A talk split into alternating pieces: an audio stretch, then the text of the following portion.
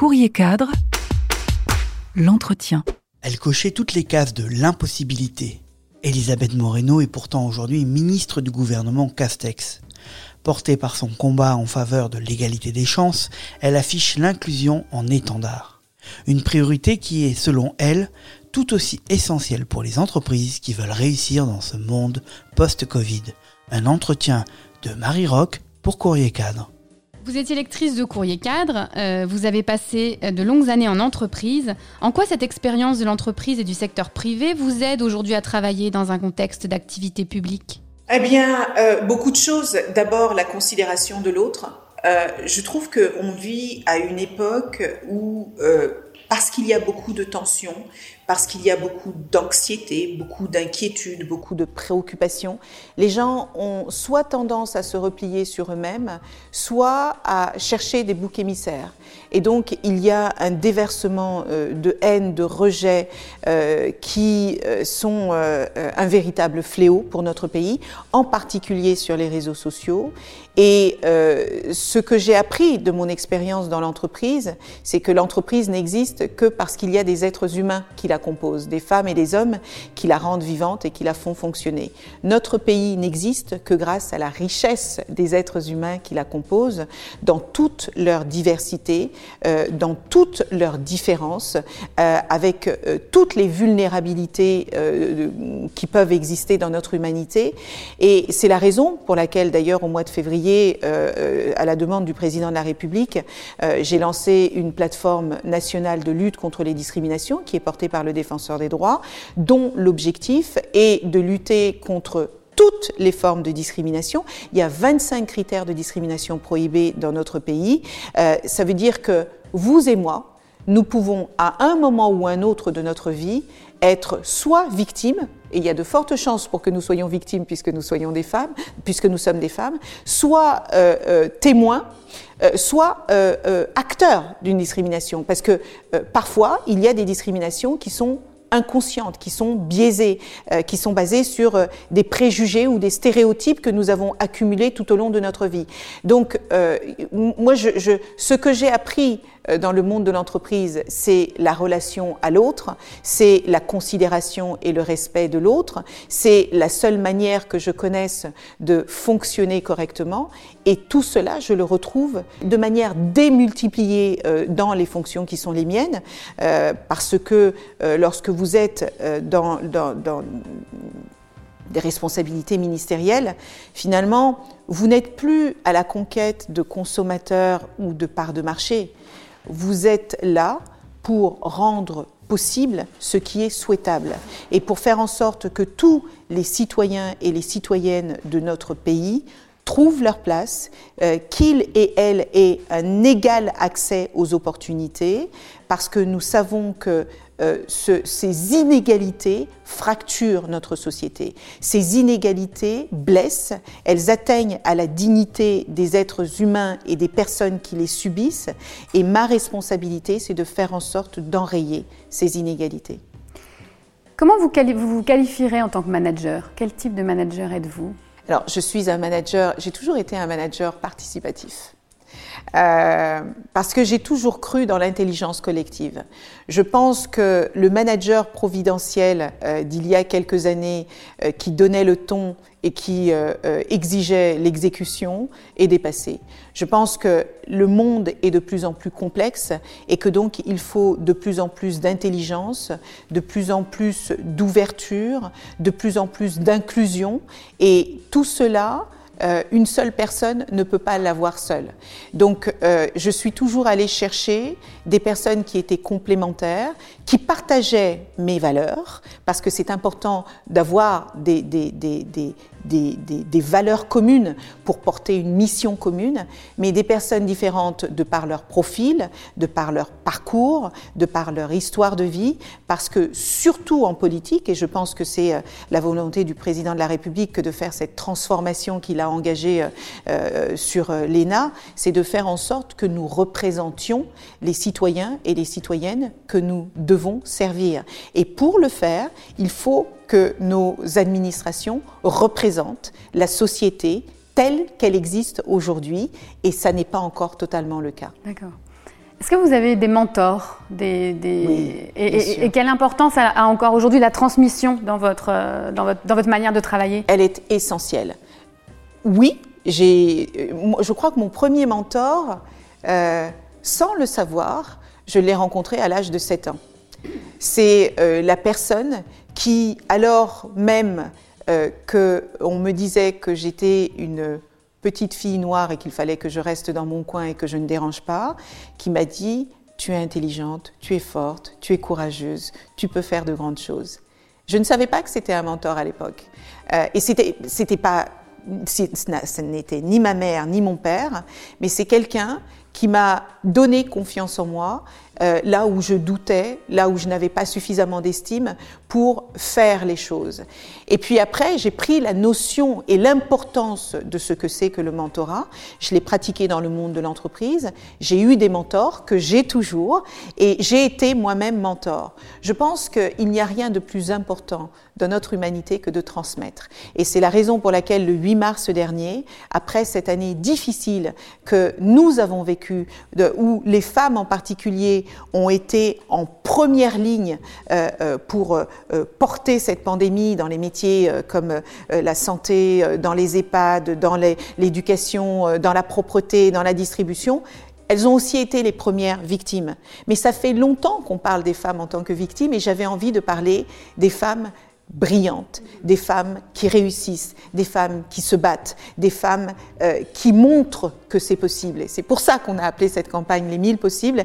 Et nous, leur avons, nous avons demandé à une centaine de femmes d'écrire une lettre sur leur parcours de vie, euh, pas pour dire regardez-moi, j'ai réussi, mais pour dire oui, il y a des, des embûches, oui, c'est compliqué, oui, c'est difficile, mais on peut y arriver. Et voilà les chemins que moi j'ai empruntés. Et j'ai demandé à cette centaine de femmes d'écrire un courrier authentique, sincère, pour dire ce qui s'est bien passé, ce qui s'est moins bien passé.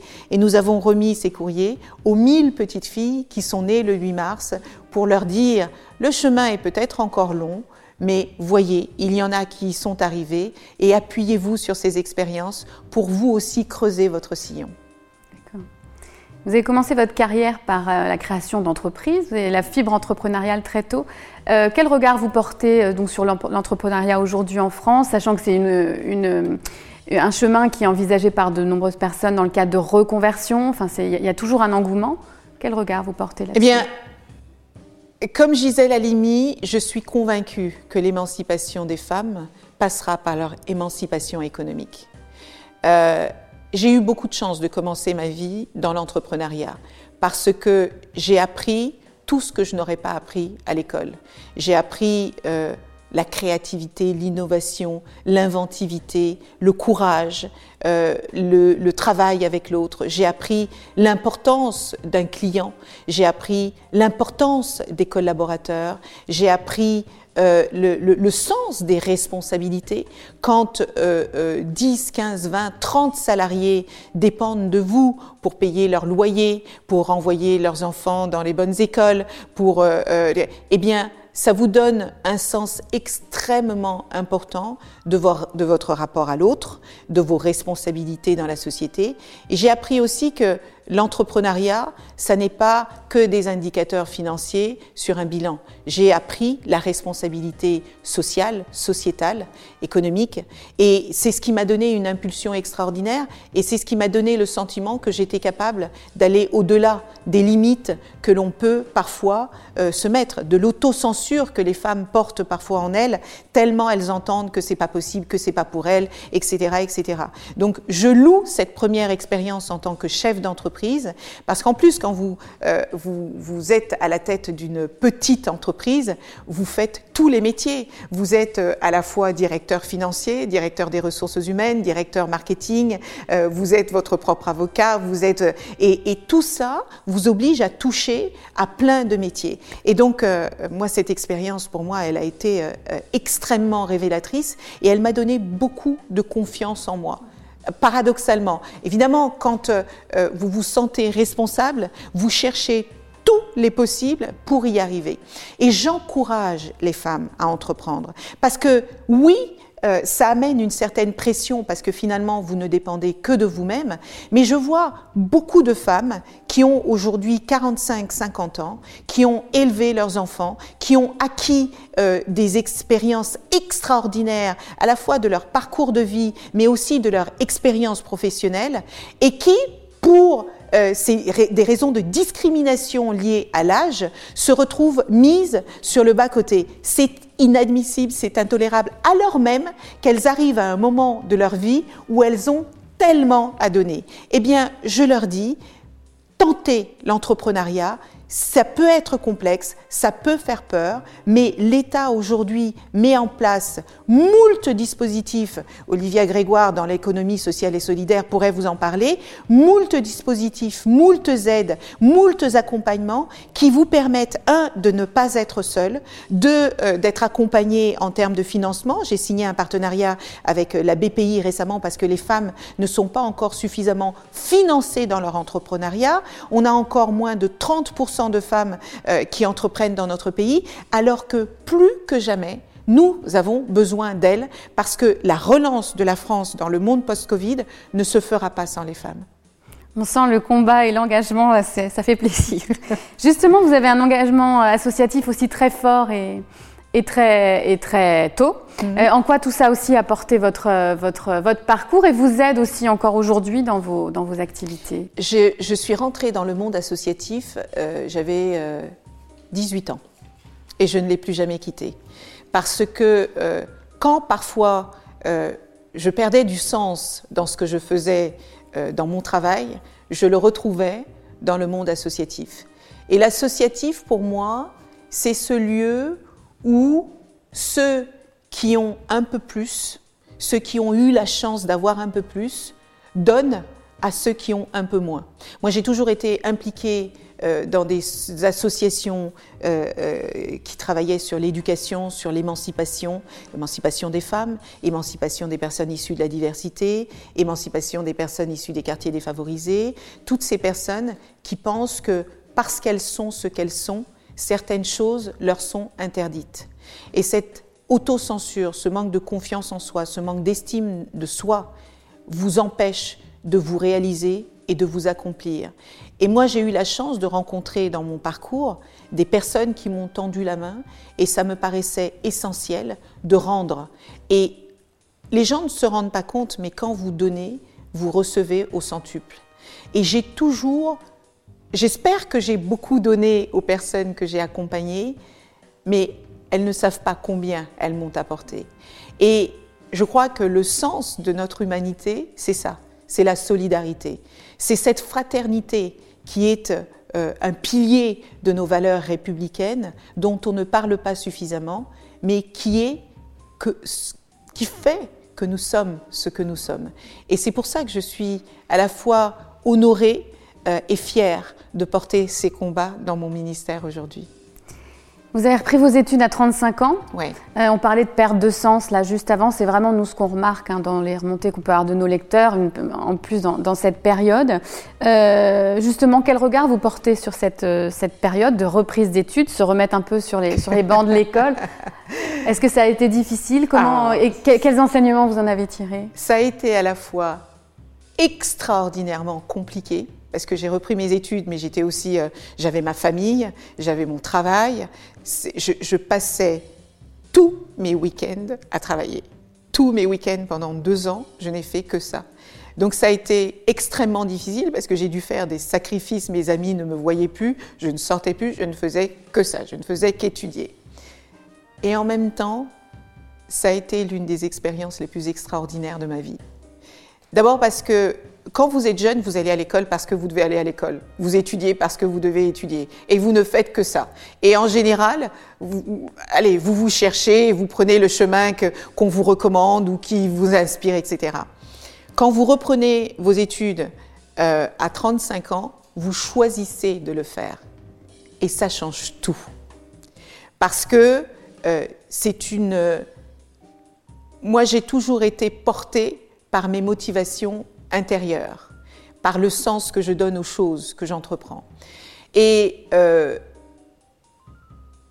d'abord, j'ai repris mes études parce que euh, je sentais bien que par rapport aux ambitions que j'avais, les diplômes, j'ai fait des études de droit et je me suis lancée dans l'entrepreneuriat et ensuite je suis rentrée dans un grand groupe où tout le monde était, euh, quasiment tout le monde, était titulaire euh, euh, d'un diplôme d'une très grande école que je n'avais pas eu la chance de fréquenter puisque moi je suis un pur produit de l'école républicaine.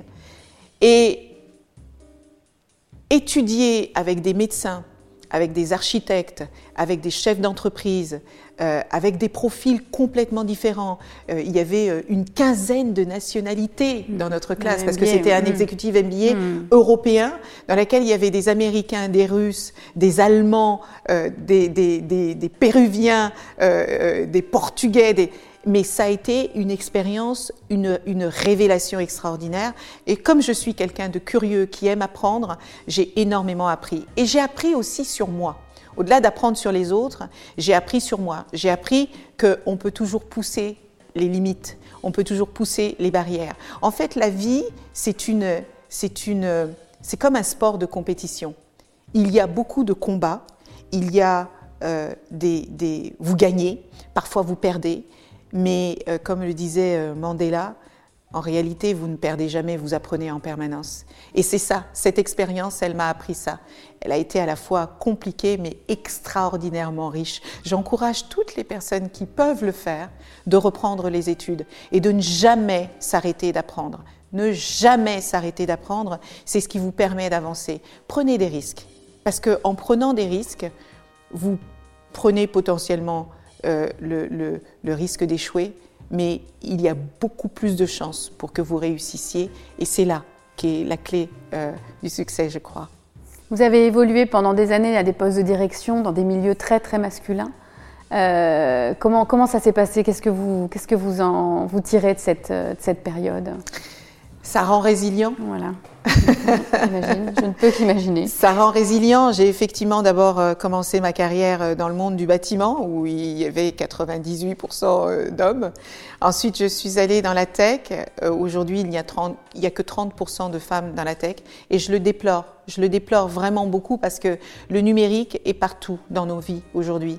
Il est euh, à la maison, il est à l'école, il est euh, dans le monde du travail, euh, il est dans l'information, il est dans la communication. Sans numérique, dans ce monde Covid, on aurait extrêmement enfin, on aurait beaucoup de mal à, vivre, à communiquer, à se voir. Moi, mes parents sont au Cap Vert, je ne les ai pas vus depuis deux ans.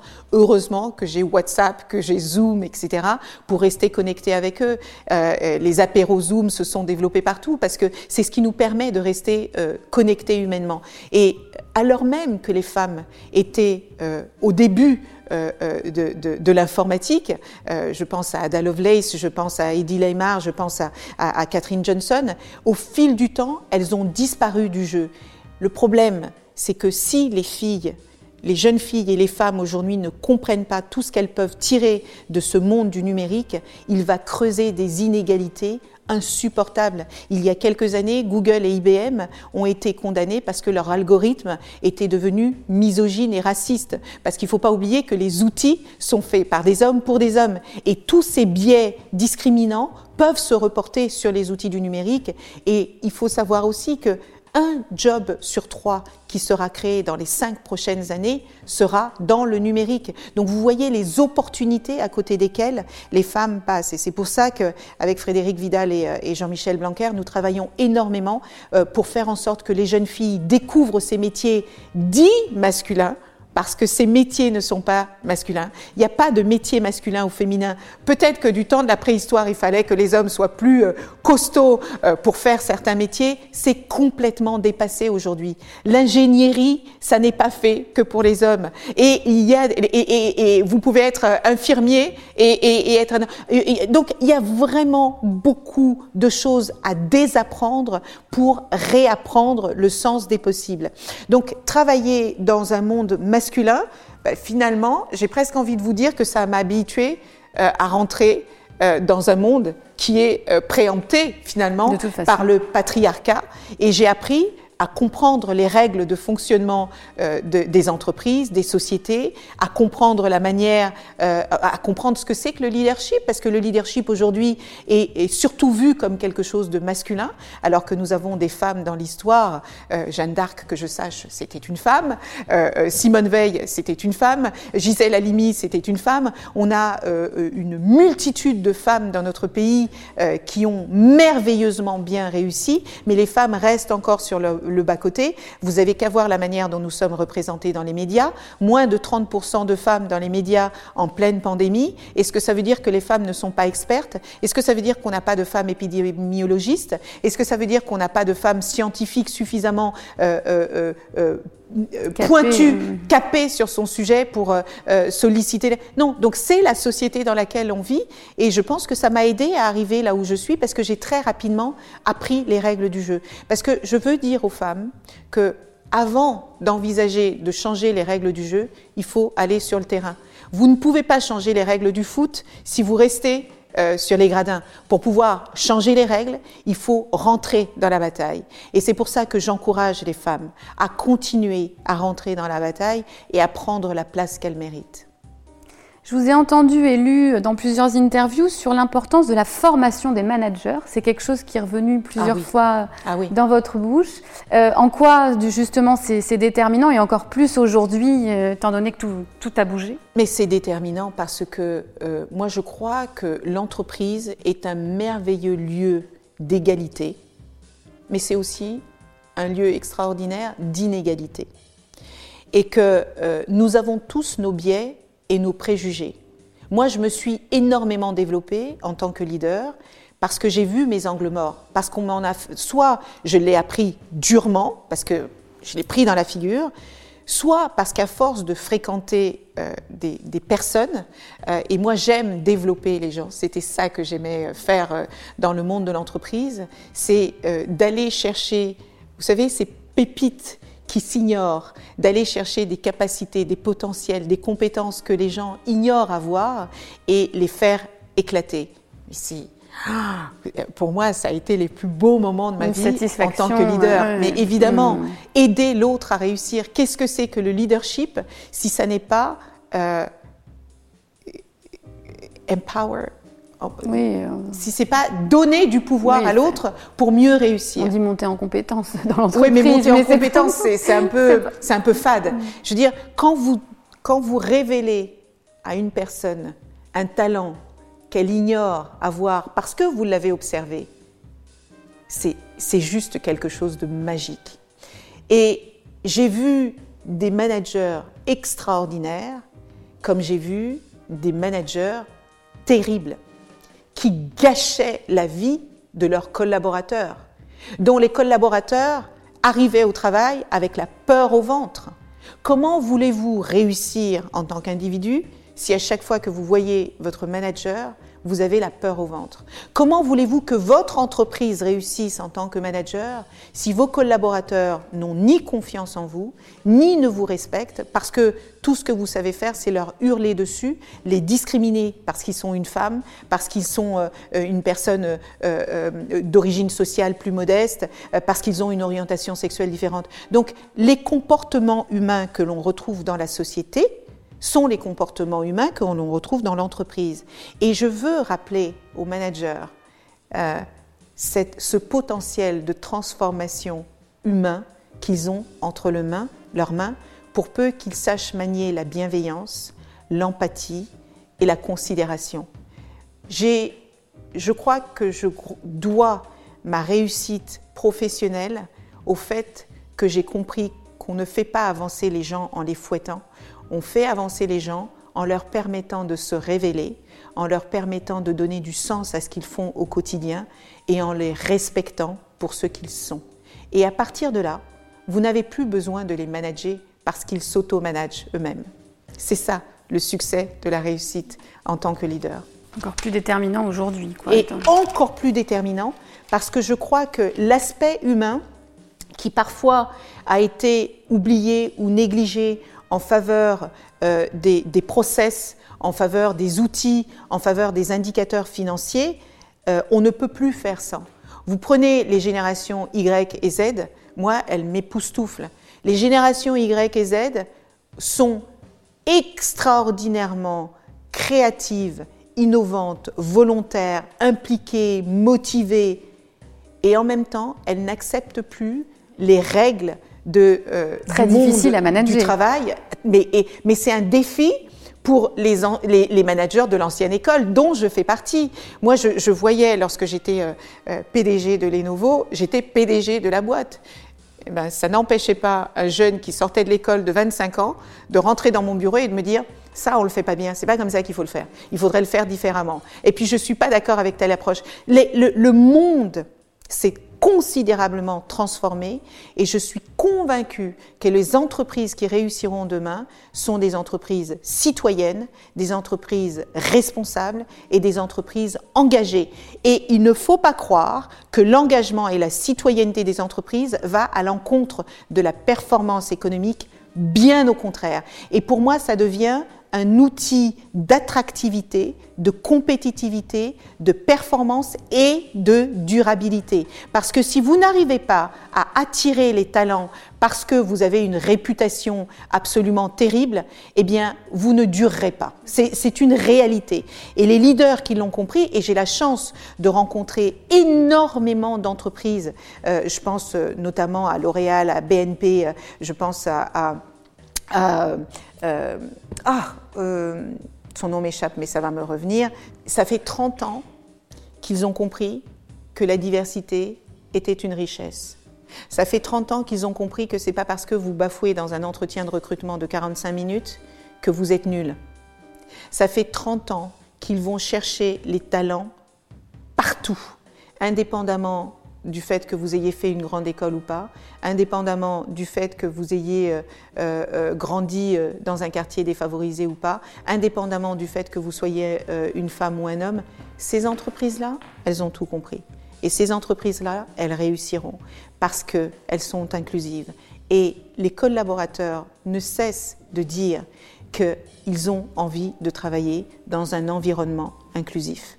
C'est ça le succès de l'entreprise de demain.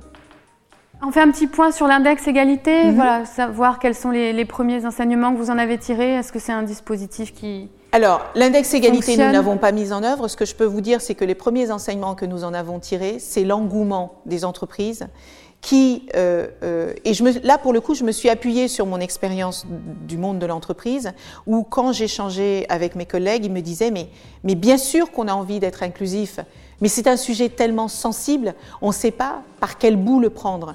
Et puis, vous avez d'autres qui, dirigeants qui vous disaient, mais moi, je suis, je suis totalement diverse dans mon entreprise. Et en fait, quand je leur disais, mais c'est quoi pour toi la diversité? Ben, ça devenait tout de suite un peu compliqué.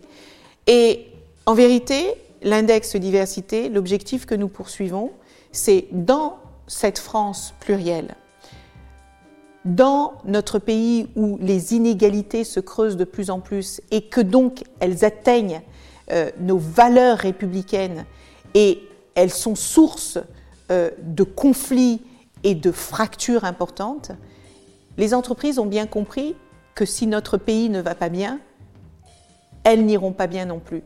Donc elles ont intérêt à contribuer à faire en sorte que notre pays aille mieux qu'il soit plus inclusif et qu'il prenne davantage en considération la pluralité de notre pays. Et je pense au handicap, je pense à l'origine, je pense au genre, je pense à toutes les diversités. Et l'intérêt de cet index, c'est de faire un diagnostic à l'instant T, de prendre une photographie du niveau d'inclusion de votre entreprise sur la base de l'anonymat, sur la base du volontariat, parce qu'il y a certains sujets que vous ne pouvez pas forcer. La loi ne peut pas tout faire. Mmh. Vous voyez ce que je veux dire? Donc il faut encourager, éduquer, accompagner, sensibiliser, former, informer.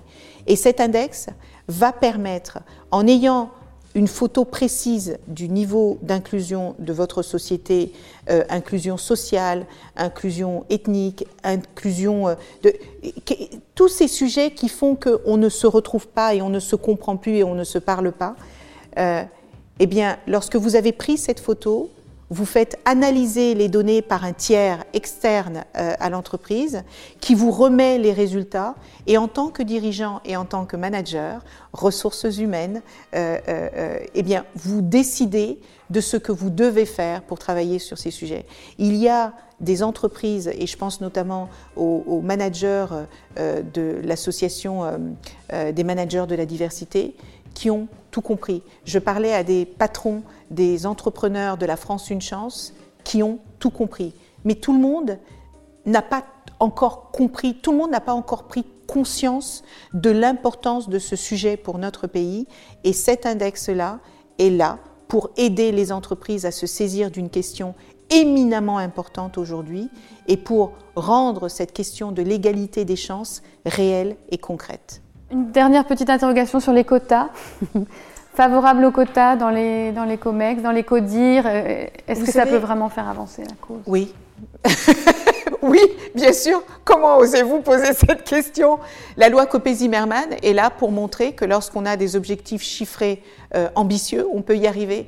Grâce à la loi Copé-Zimmermann, la France est le pays, premier pays d'Europe en termes d'égalité euh, salariale grâce à la loi Copé-Zimmermann, mais aussi grâce à l'index égalité professionnelle qui a été voté en 2018 pour la transparence de l'égalité professionnelle entre les femmes et les hommes dans l'entreprise.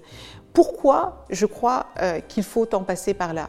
Vous savez, quand j'ai démarré ma carrière euh, il y a 30 ans, je n'aurais jamais pensé qu'en 2021, on n'aurait qu'une seule femme dirigeante d'un grand groupe du CAC 40, Catherine McGregor, qui est remarquable, j'ai eu la chance de la rencontrer récemment quatre femmes qui dirigent euh, des, grandes entreprises du SBF 120, alors même que partout dans le monde, on a des femmes chefs d'État, des femmes patronnes de grandes organisations internationales. Donc, je crois que la seule manière de faire bouger les lignes, la seule manière de renverser la table et de rendre cette égalité concrète et réelle, c'est d'imposer des objectifs chiffrés. Les entreprises aiment les objectifs eh bien, fixons-leur les objectifs. Les entreprises sont de plus en plus volontaires sur cette question. Il y a des entreprises aujourd'hui, il y a 43% des entreprises dans notre pays qui ont entre 0 et une femme dans leur COMEX et CODIR. 43% des entreprises françaises. Il y a 13% de nos entreprises qui ne qui n'augmente pas les femmes quand elles rentrent de congé maternité, alors même que ça fait partie de la loi. Il n'y a que 2% des entreprises dans notre pays qui atteignent 100%, la note de 100% à l'index égalité, 2%. La bonne nouvelle, c'est qu'il y en a 98% qui peuvent encore mieux faire. C'est pas acceptable. Alors même que dans notre pays, les femmes sont parfois plus diplômées que les hommes qu'elles sont capables, qu'elles sont compétentes, qu'elles sont performantes.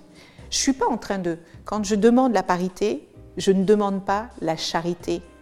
Je demande la justice sociale, la reconsidération de l'égalité qui est au cœur de notre pacte républicain et que personne ne vienne me dire mais si on fait les quotas, c'est pas c'est contre la méritocratie républicaine. Eh bien, je réponds que la méritocratie veut que les personnes capables, compétentes, méritantes, qui ont envie, aient autant de chances que de réussir que les autres.